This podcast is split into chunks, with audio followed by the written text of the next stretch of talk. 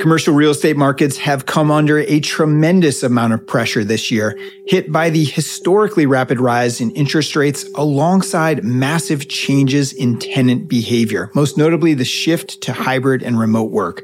What does all of this mean for investors? And is it possible that today's crisis may be sowing the seeds of tomorrow's opportunity?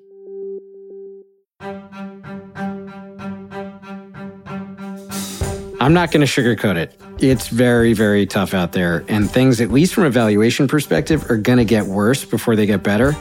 But with the right time horizon and risk tolerance, uh, I think there's some very, very interesting opportunities in both real estate equity and debt. That was Joe Gorin, head of U.S. real estate equity at Barings. And this is Streaming Income, a podcast from Barings. I'm your host, Greg Campion. Coming up on the show, the outlook for U.S. real estate equity, and why the real estate equity portfolios of tomorrow might look substantially different from those of today. All right, Joe Gorin, welcome to Streaming Income. It's great to be here. I'm psyched to have you. Uh, psyched to talk about commercial real estate. It's a segment of the market that is just really in focus at the moment. Everybody's got an opinion. Everybody wants to talk about it. Clearly, quite a few headwinds. You've got structural headwinds, you've got cyclical headwinds. I don't think we're breaking any news uh, by, by talking about that. But what I'd like to get a sense from you, maybe right up front, is are things as dire as the average media headline would lead you to believe today? Well, if folks are uh, going to listen into this podcast and think that I'm going to go glass half full, yeah, uh, I think we all have to be pretty sober about the environment for real estate investing right now. Mm-hmm. So I'm not going to sugarcoat it. Some of the headlines are right, some are overblown, but you know, you really, as you said, cyclical and structural, you really have to dig into those two questions. The biggest cyclical issue we have in real estate right now, which I could argue is a structural issue down the road, is interest rates. Mm-hmm. Real estate is a highly uh, interest rate sensitive asset class. And we've got in my investing career, one of the most challenging interest rate moves, you know, over uh, of many cycles. And so, you know, what that means is there's a massive value question. Mm. What is equity worth today? No one pro forma the 10 year going from two and a half to three and a half to 5%. Right. That wasn't in anybody's playbook. Yeah. So now we're trying to manage the valuation question there's not all negative out there. There's there's the structural issues. Some are negative, some are positive. Let's hit the first negative one. Okay. Office. Of course. That's a structural issue. Mm-hmm. This is I'm not telling anybody anything they don't know, but that's something that we're going to have to navigate because we're not going to ever go back to the way people used to use office. You know, as an example, our office utilization number is 60% of what it was pre-pandemic. Hmm by now people thought we'd be getting back into the office. We're hmm. probably never going to use office buildings the way we used to. That's a major structural issue that we're going to have to work with. And we've got the interest rate problem for the value. So other structural issues that we have that are positive, mm-hmm. look at the residential sector. You've got some great tailwinds for apartments and rental real estate. The bad news is home affordability is so difficult today, but those structural issues are having a positive impact on what we can invest in from a real estate perspective. Yeah. Okay.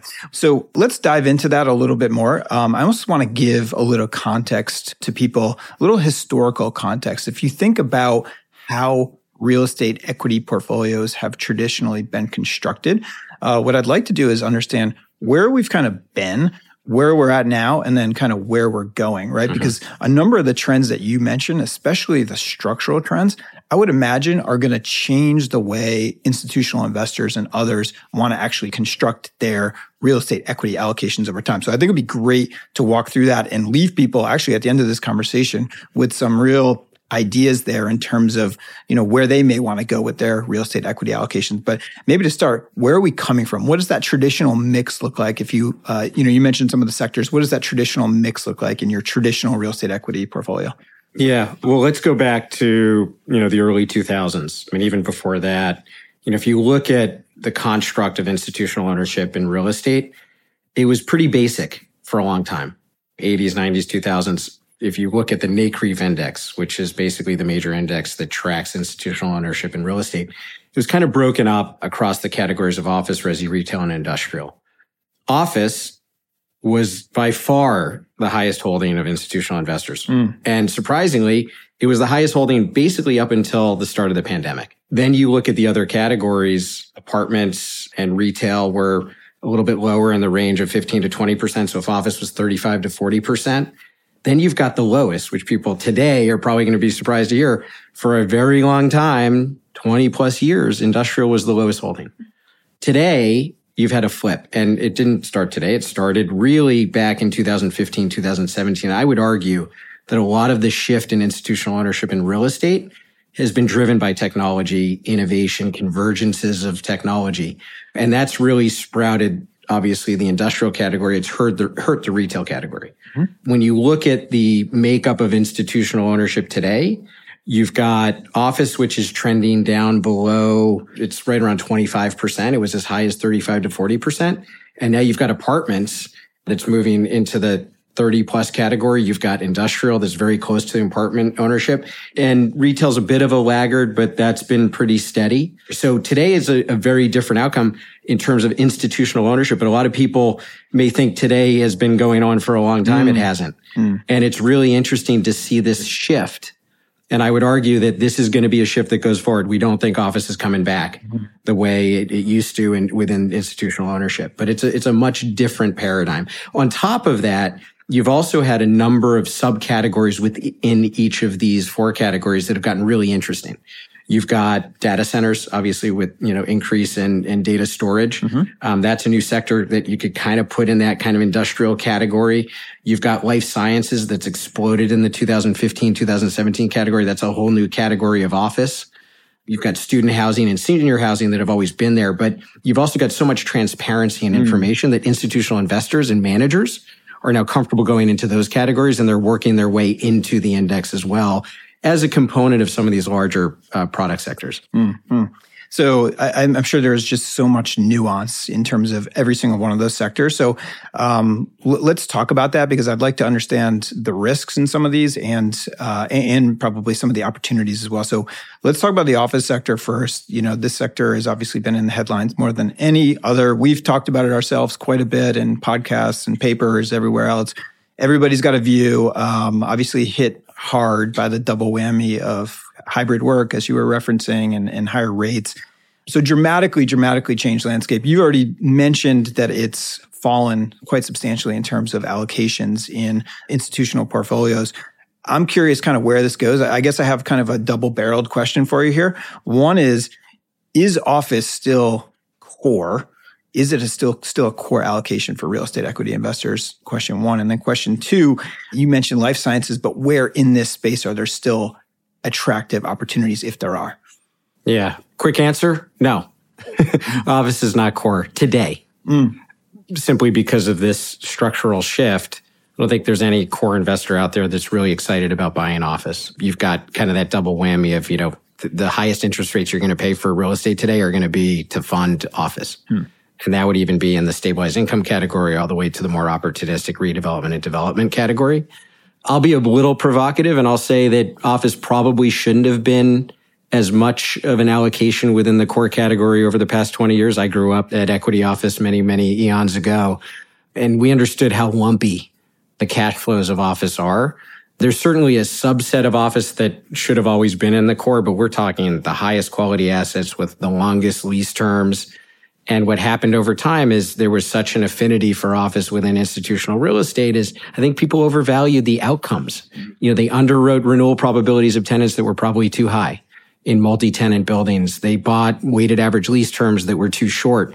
And if you have that vacancy within an office building, uh, the capital expenditures can really hurt your bottom line. And, and if you're a core investor looking at stability of cash flows, having a multi-tenant office building that doesn't fit that profile is the wrong decision. Mm. And I think a lot of people have paid that price over a number of years. There is the subset, obviously, the best of the best. I will say today, we're not scared of office. We're not scared of a very small subset of office because I think that's one of the more interesting value add to opportunistic opportunities out there because, and a lot of people talk about the have and the have nots coming out of the pandemic. Mm-hmm. There's certain assets that will outperform. There'll be certain assets that underperform. We're starting to see the data that's proving this out. But I will say from a capital markets perspective, the babies are getting thrown out with the bathwater. Hmm. And so there are opportunities to go out there and find the haves that are absolutely mispriced. And I'll give you some of the have data that, that really stands behind this. If you take a building that was built from 2015 or more recently, the net absorption of those buildings since the start of the pandemic is about 120 million square feet nationally. That's positive net absorption. If I cobbled together all of the buildings that are older than 2015, the net absorption numbers are negative 350 million square feet. Hmm. And that's a drastic difference. If I look at rents, rents for the better quality 2015 and beyond, call it class A to trophy, rent growth is about 13 to 15% since the pandemic. People are going to be really surprised when they hear that rents are actually up hmm. in that category. They're down about 5% in the category of, you know, the, the Bs and the Cs and the lower, even the lower quality As. One of the challenges we have even at the highest level is cost, right? Capital costs are really expensive. Tenant improvements are, are through the roof. So your net effective rents, when I say face rates are up 13 to 15%, your net effectives are a little bit lower yeah, in, terms of what you're bringing home. But if I can buy one of those assets that's post 2015, that's in the right location, it's the right amenities, and the HR department looks at that office building and says, that's where I'm going to recruit and retain great talent. Because mm. in the US, we're in a fight for the, the, the skilled workforce that sits within the office buildings. If they're going to say that, and I can buy that building, as I said, baby out with the bathwater, I can buy that building at cap rates that I haven't seen in my lifetime because of interest rates are high, mm-hmm. right? I'm going to buy that building. Yeah. You know, I worked for Sam Zell many years uh, ago, God rest his soul. Um, and it was all about, you know, the fundamentals, discount to replacement cost. Today, you can actually buy on fundamentals. Mm. Believe it or not, people are going to be shocked to hear me hmm. say you can buy on fundamentals. Yeah. For those buildings, I think those fundamentals are going to prove out. I'm curious, like, if this is actually happening on the ground, if you're seeing transactions come across your desk today that you're ready to pull the trigger on, or is it more, you know, a type of thing of waiting for valuations to come to you? Yeah, so we have had deals come across uh, the transom that we like, few and far between. Mm-hmm. When you have a skilled team that you know are experts in their product sector, uh, it makes it a lot easier to be efficient. So we throw out, you know, 99.9% of the opportunities that come across. We actually call me crazy. We bought an office building not too long ago during the summer in Boston. Mm-hmm. Um, it was owned by a public REIT. And, you know, now's the opportunity to help fix problems. If there's a seller who needs money by a certain date and they need to transact and they need a credible buyer on the other side who could basically go all cash because leverage isn't giving you, you know, the, the bang for your buck that you sure, used to get. Sure. Um, you know, there can be really interesting opportunities. These guys uh, called us up. We, we like to do off market deals with friends too. Mm. They called us up, big public REIT, deal was outside of Boston, right at, you know, the, the last stop on the green line for the MBTA. So you got a direct shot into Boston. It's at the nexus of two major highways, 128 and, and the Mass Pike. Mm-hmm. We bought it. Financial metrics are 68% leased at a seven and a half cap rate. If we can lease it back up to, you know, call it the high 80s to low 90s, and this project has basically never had any vacancy in it we're close to a 10 and a half to an 11% return on cost, which is a very attractive yield for us. It's one of those assets that are timeless. The HR department likes it. It's got higher floor to ceiling heights, a lot of light and air, great access to decision maker housing.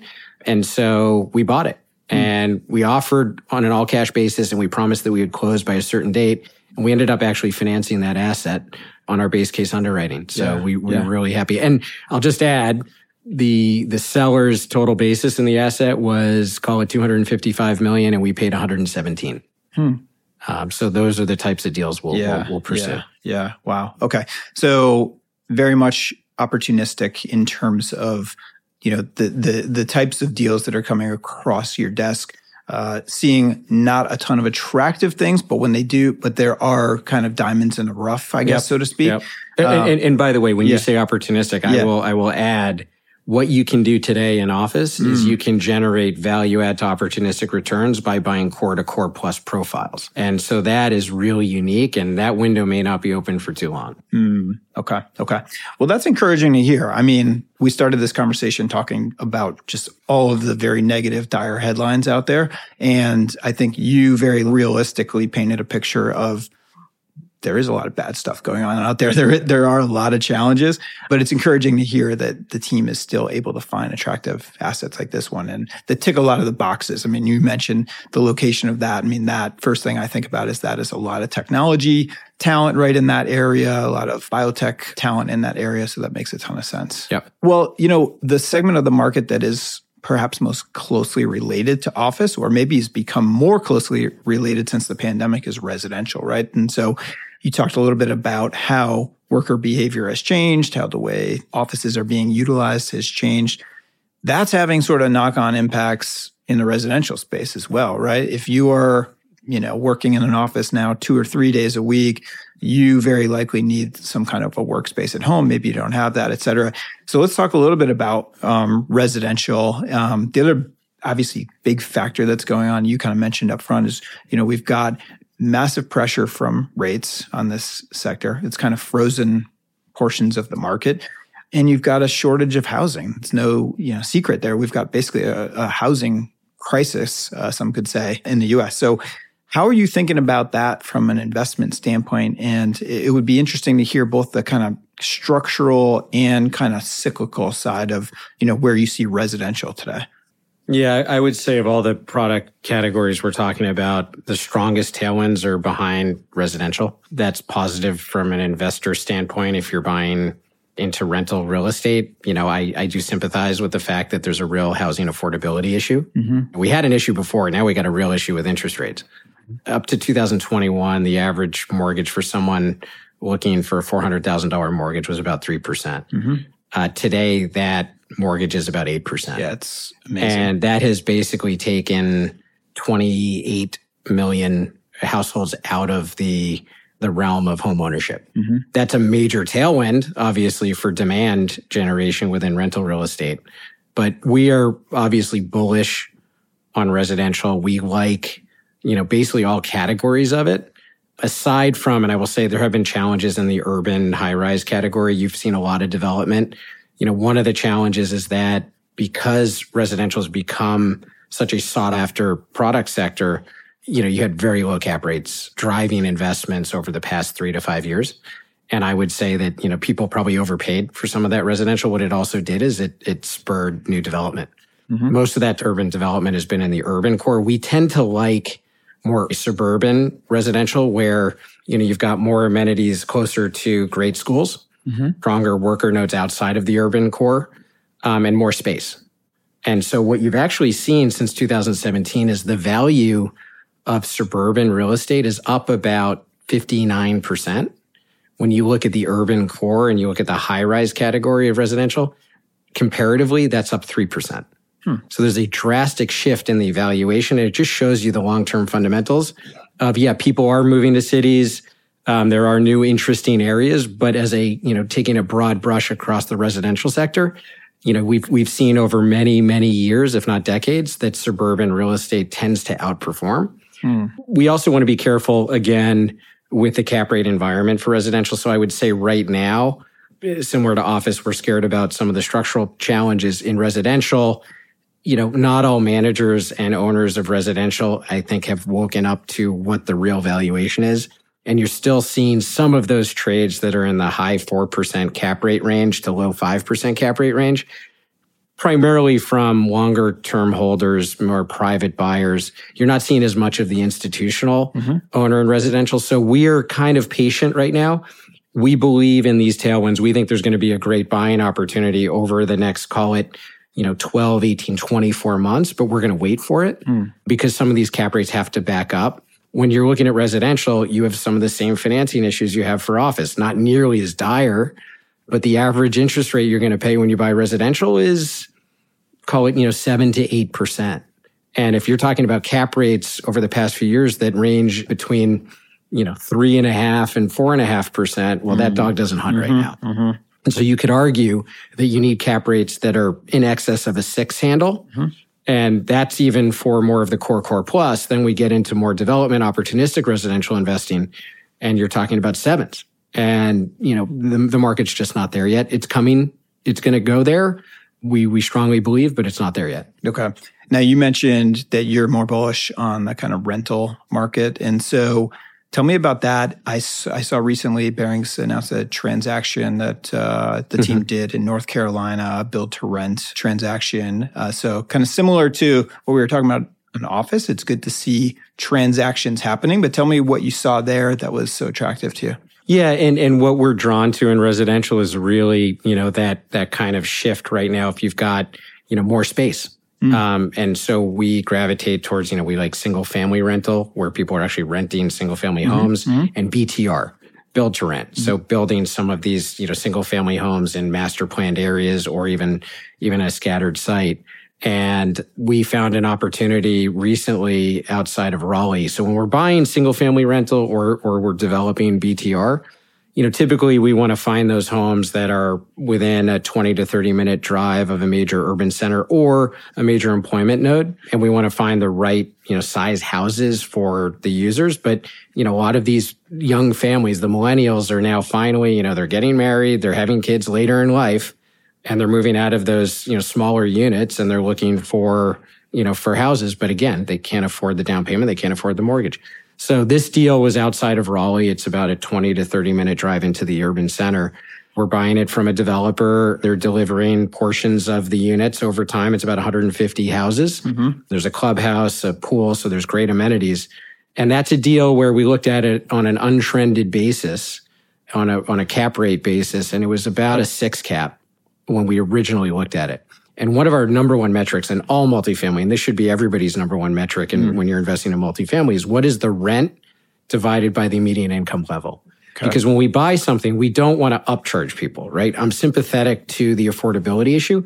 We want to be at the right rent level, but we also want to be able to see our way to higher rents. We want growth. As an investor, that's what our clients expect from us. So when we originally looked at this deal, the rent to median income level was in the 35 to 40% range, which is a little bit high. We typically want to be under 30% mm hmm um, in any type of multifamily we do. But as we dug into it, we had our eyes on the future, not the past. And we started to see a real demographic shift in Raleigh and the skilled workers who were moving in with higher median incomes. By the time we closed on the deal, we realized that the real rent to median income level of those people who are now moving into this area of Raleigh was below 25%, mm. which is a good rent level. It's an appropriate rent level. It also provides us the opportunity to mark rents up over time at the right level that people can afford.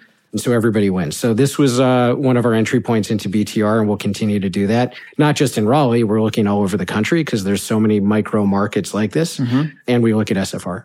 Yeah, that's awesome. I'd love to hear that. And uh, yeah, Raleigh is definitely a more of a booming market these days. Uh, you've obviously got all the universities in the area, a ton of academic uh, institutions, science, technology, so much talent. But that's really cool to hear just how you guys are analyzing that from the bottom up and that that denominator of that that income going up. I mean, that what a what a tailwind that is um, for an asset like that over time. Yeah, and we also find some of these deals off market from home builders who you know they need the money Mm. Right. And so they'll, if they find a credible buyer who they can do multiple deals with, they, they come to us and, you know, we don't want to be one and done. Yeah. So yeah. we're building, you know, lots of relationships with, with, home builders around the country so that we can execute on this strategy. Yeah. I mean, that build to rent uh, segment of the market, that seems like it's going to be in demand for some time to come, just given the, the housing crisis that we mentioned. It seems like there's going to be no shortage of demand there.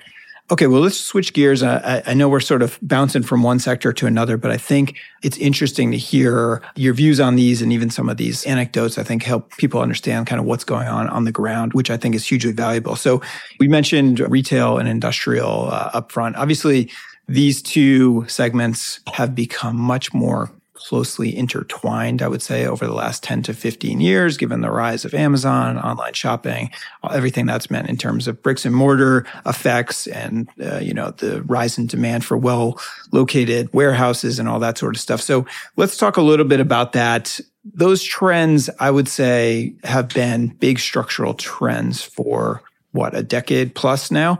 So what I'd be interested in is where does this all go next? Well, I'll break them up, and there's some inverse uh, relationship here. Obviously, mm. you know, industrial has cannibalized the footprint of, of retail.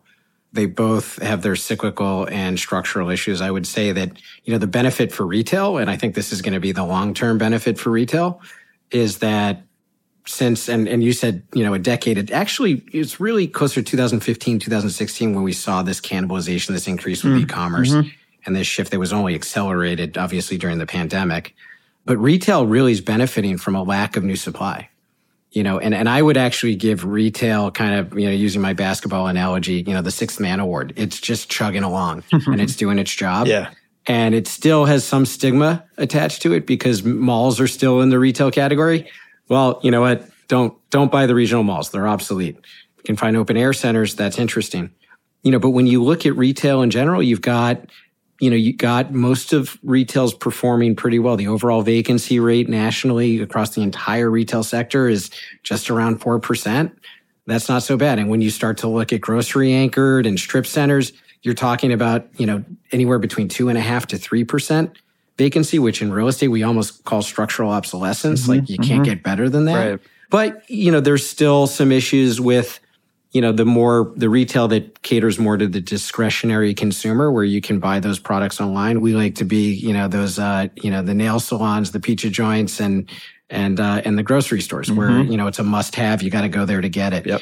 You know, there is some cannibalization there, but if you find it in the right location, you know, even with omni-channel now, people want to go into the store. They want to see the product. And so, you know, we like retail. I think we'll be doing more of it again, there's still a valuation issue across all product types. So I'm waiting for cap rates to come up even for retail. Mm-hmm. Um, but you're getting a little bit more premium, mm-hmm. I believe, mm-hmm. for the strong fundamentals just because of the stigma that's still attached to retail. Mm-hmm. So it's kind of interesting. How about on the industrial side? Um, you know, obviously big tailwinds there from the likes of Amazon. What's what's looking really interesting there in the years to come? Yes, so the inversion with retail is we've got the opposite problem of supply. Mm. And so everybody loves industrial right now. We're a little bit cautious.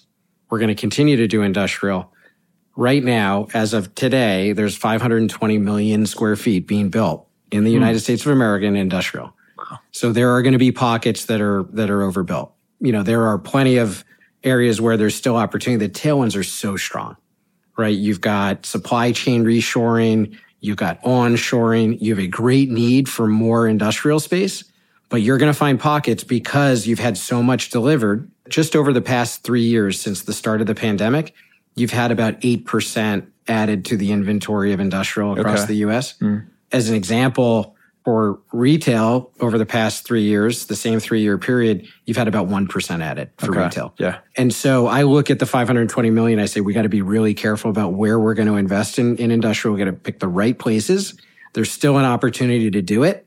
And then I'll also go back to the valuation question that is going to, you know, encompass everything I'm saying, which is cap rates for most of this stuff is still too tight. Mm-hmm. And it means mm-hmm. managers, you know, we all have to get real and tell our investors what is the right cap rate to mark this asset at. You know, mm-hmm. it, what's been great about industrial over the past five, seven years has been these mark to markets. You know, everyone thought that, well, you know, I'll have three to 5% rent growth and some buildings get 20 to 40 to 50% rent growth, if not greater. And then what that did is now people go into the sector and they say, oh, great. You know, I can buy at a razor thin cap rate because I'm just going to bet on that mark to market. And they keep betting on that mark to market, but they're pushing out that lease expiration. So I'll buy the three cap knowing that in year five or six, that three cap is going to go to a six cap. Well, what happens if there's oversupply and maybe you don't? So you need to buy at the right cap rate based on your vision for, you know, when does the rollover happen? And too many folks, I think, got lulled into buying at tighter cap rates based on the mark to market argument that may not be there. Okay. So that's a challenge for just valuation purposes. Mm-hmm. We just have to be able to buy at the right cap rate. Financing, it's an easier time to finance residential and industrial right now, but it's still a lot more expensive. And so we'll be focused on the ports. We'll be focused, you know, areas. We'll be focused on some of the port areas that are growing faster than others there's a whole inland port system that's growing within the United States because the ports are tapped out. Mm. So I think there's a great opportunity to invest around these new emerging inland ports that are going to need more industrial and looking across the border, you know, onshoring just over the border of Mexico into, into Texas and, and some of the Southwest states, I think are going to be really interesting opportunities for expanding your industrial footprint. But some areas you got to not just understand what's in the ground now, but what's being planned. Mm-hmm. So you just have to be smart about you know, what you're buying and where. Yeah. Yeah, those supply demand dynamics are really fascinating. Really interesting to hear how it's so different from industrial to retail, especially. you know, when you think about supply, obviously a big part of that is new development, right? So you've kind of mentioned a few things about development. Uh, we, we talked a little bit about the build to rent transaction in North Carolina, but you know, a lot of what you hear uh, today about new development is that things are really challenged, right? And it's no surprise, cost of money has got much more expensive. So, you know, the economics in many cases may not make sense to um, develop new properties it, when you look at development, I know this is kind of a broad question, but what actually does work in development today? Ha. Nothing. uh, well, you know, it, it, few and far between. I, I, would say that you know, again, I, I, go back to the whole valuation question, and you know, where's the where's the debt? Mm. You're going to finance any development unless you're going to do it all cash, and not a lot of people want to go all cash on development today you know, you're looking at a SOFR rate, which is kind of the base index rate, you know, re- replaced LIBOR that we're all utilizing primarily as a base rate. And SOFR's, you know, well over 5% now. And to develop, um, the banks are concerned. And so they're putting spreads on top of SOFR, you know, depending on if it's office, they're going to probably put a thousand points over, you know, basis points over SOFR. Uh, you know, if it's residential or industrial, you could be looking at, you know, anywhere from 350 basis points to 400 to 500 basis points over. And mm-hmm. so there's no available loan for development today that's going to be below a constant of let's call it eight to 10%. Um, and so then you have to look at what do you think the rents are going to be if I develop this building to get me outside of negative leverage? And there's very few areas where you can get that. Mm-hmm. I will say there's some distressed land deals for industrial where we can come in and buy land at cents on the dollar and we can start to look at, you know, the importance of the location and start to make sense. And we don't have to develop it tomorrow. Mm-hmm. So that's an opportunity. Residential, I would say we'd prefer not to do ground up. We can find development in residential that's probably in the seventh inning. 70% done. Mm-hmm. Well, seventh inning, then my, my fractions are off on, a, on a baseball game. close enough, close enough. You know, but we don't have to take the full ground up risk. Yep. If we're touching office development and people say I'm crazy, but we have had some interesting opportunities where, you know, if you can build something unique in a location that doesn't exist and you can bring pre-leasing to the table and you can get to that nine to 11% cap rate. Um, and let's say you're 50 to 60% leased with a credible, you know, high credit, well-known tenant that's going to really brand the asset. Um, I think that could be an opportunity uh, down the road. We have entertained a few of those. Yeah, it, I was going to ask you, has anything come across your desk recently that kind of ticks those boxes? There, there's one deal in particular. Um, I'm not going to tell you the market it's in. It's a very interesting node that is surrounded by residential, cool restaurants. There's an emerging tech element of the mm-hmm, market. Mm-hmm. Um, there's a great demographic shift from other markets. This is a, a more affordable area, mm-hmm. um, maybe a, a, more favorable tax environment, both for companies and employees. Uh, and it's you you're, know you're it's, narrowing it down. Yeah, yeah, yeah, yeah, yeah, yeah, Ask me about the weather, and I might give it away. But uh, that's a deal that you know we're trying to land, call it a fifty to sixty percent pre-lease with you know, a tenant who could be a game changer for the market. Mm, that's an, off, an, office property. It's an office property, and there's a, you know a couple term sheets from lenders on it. So mm. there, you know, there is a lending world that would entertain a term sheet mm. uh, for a deal like that. And when you look at what can be developed that is so unique, again, you know, the haves. If you can create either repositioning, redeveloping something that's existing into the best building in its competitive set, or you can build it better than anything that's around it. So I always look at the competitive set and everything we do. You know, we're not going to shy away from those opportunities. And we may look back, you know, 5, 10, 15 years from now and say, wow, that was, that was the opportunity of a lifetime. Mm, yeah, for sure. All right. I feel like we've kind of been talking about risks this whole conversation, but I do still want to ask you about risks. Uh, there's none. If there's, uh, if there's anything else out there, I mean, gosh, we've we've talked about rates, we've talked about some of the structures, Wars, recessions. What, what, what do you want? Yeah, I mean, there's no shortage. But is there anything else if you're looking at a real estate equity allocation over the next whatever time frame you want to look at? Let's say five years. Is there anything that jumps out to you as a as a risk that we haven't talked about yet that you really need to consider? Folks have to focus on expenses. I mean, we always talk about rents and how high rents are going to grow, but you know, we're in an inflationary environment. We're also in an, uh, you know, there we we have to look at at um, environmental concerns and how that's impacting expenses. I'll give you an example. Insurance costs are, are through the roof. Yeah. Um, and that can really eat into your net operating income. We did a study, I think since 2017, insurance expenses on an annual basis are up 7.6% annually. Mm-hmm. And I'll tell you, just over the past one to two years, we're, we're talking about double digit increases in insurance expenses. If you have a gross lease product and multifamily is gross lease where, you know, you've net, where the tenant pays you not just their base rent, but they pay their proportionate shares of expenses. In multifamily, you're getting a gross rent. The tenant pays the gross rent. Insurance is a big component of multifamily. Mm-hmm. So I would tell people, you know, be careful about expenses overall, labor, admin, um, you know, obviously with the labor situation and insurance and really mm-hmm. understand how that can eat in to your bottom line. And is also, that, is that market specific on the insurance side? I mean, you, is it much more expensive in certain states absolutely. or certain locations? Yeah. yeah. I mean, Cat One properties, you know, I think uh, there's a real risk there that not just the insurance is too expensive, but you may not be able to get it mm. at some point in time. And so, you know, we do a lot of studies on everything we own and everything we buy, and we rate all of our assets based on a risk level of where it sits, you know, in terms of flood, storm, wind, fire um, because you got to be careful, not just in what, and, and, we're underwriting the appropriate insurance number. We stay, try to stay away from Cat 1 as, you know, we do stay away from Cat 1 as much as possible. If we're going to step into any of those areas, we want to make sure that the physical product is in a unique location.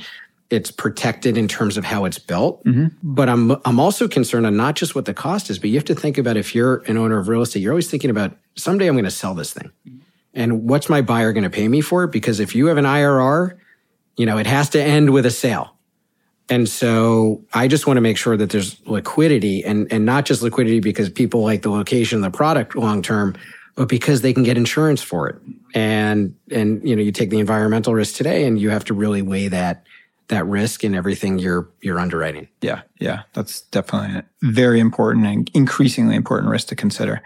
Joe, to finish out this conversation, I wanted to kind of take a step back and ask you to uh, put yourself in the shoes of an LP for a minute, a limited partner, one of our clients, an institutional investor who's got a an allocation that they're managing uh, to real estate equity, and uh, so maybe they're managing it or looking to construct a new allocation.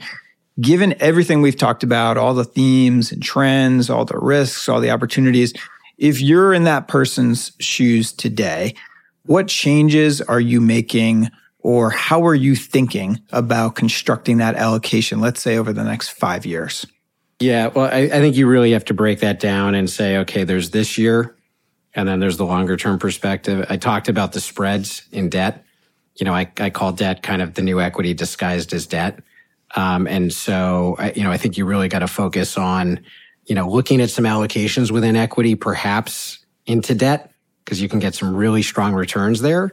And then as you look over the longer term, you're still going to want that equity upside. So all institutional investors, and I, I put myself in the shoes of, of an institutional LP every day, you know, and as I look out to the future, I say, I want the upside in equity.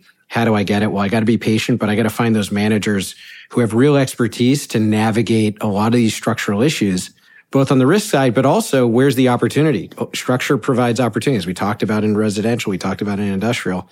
Um, and so, you know, don't shy away from those opportunities, but really understand what's the pricing proposition over the next, you know, year to two years. And where are managers looking at their attack point? Where are they going to buy? And how do they talk about valuations? And then, you know, as you look up the core to core plus spectrum, I think there's going to be the tailwinds in residential I talked about. Industrial, don't be scared of industrial, but again, watch out for those structural issues and where there might be oversupply. And then if you, as you go up the risk curve, and again, some people may think I'm crazy, but you know, I do think office, when we look back 10 or 15 years from now, the opportunity to invest in the haves at such distressed pricing for the right buildings, you can think about dabbling into the office sector for value add to opportunistic returns by buying core to core plus risk.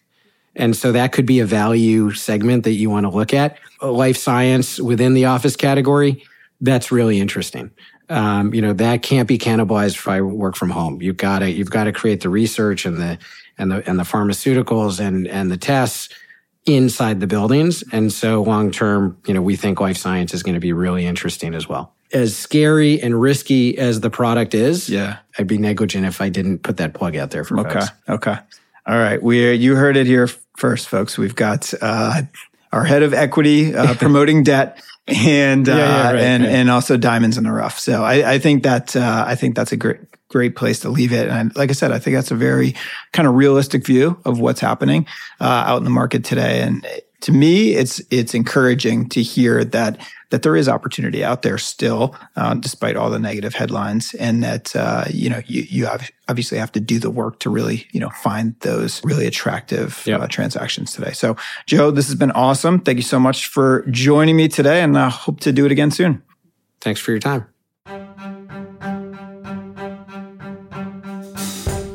Thanks for listening to this episode of Streaming Income. If you'd like to stay up to date on our latest thoughts on asset classes ranging from high yield and private credit to real estate and emerging markets, make sure to follow us and leave a review on your favorite podcast platform. We're on Apple Podcasts, Spotify, YouTube, and more. We publish a new episode every other week. And if you have specific feedback, you can email us at podcast at barings.com. That's podcast at B A R I N G S dot com. Thanks again for listening and see you next time.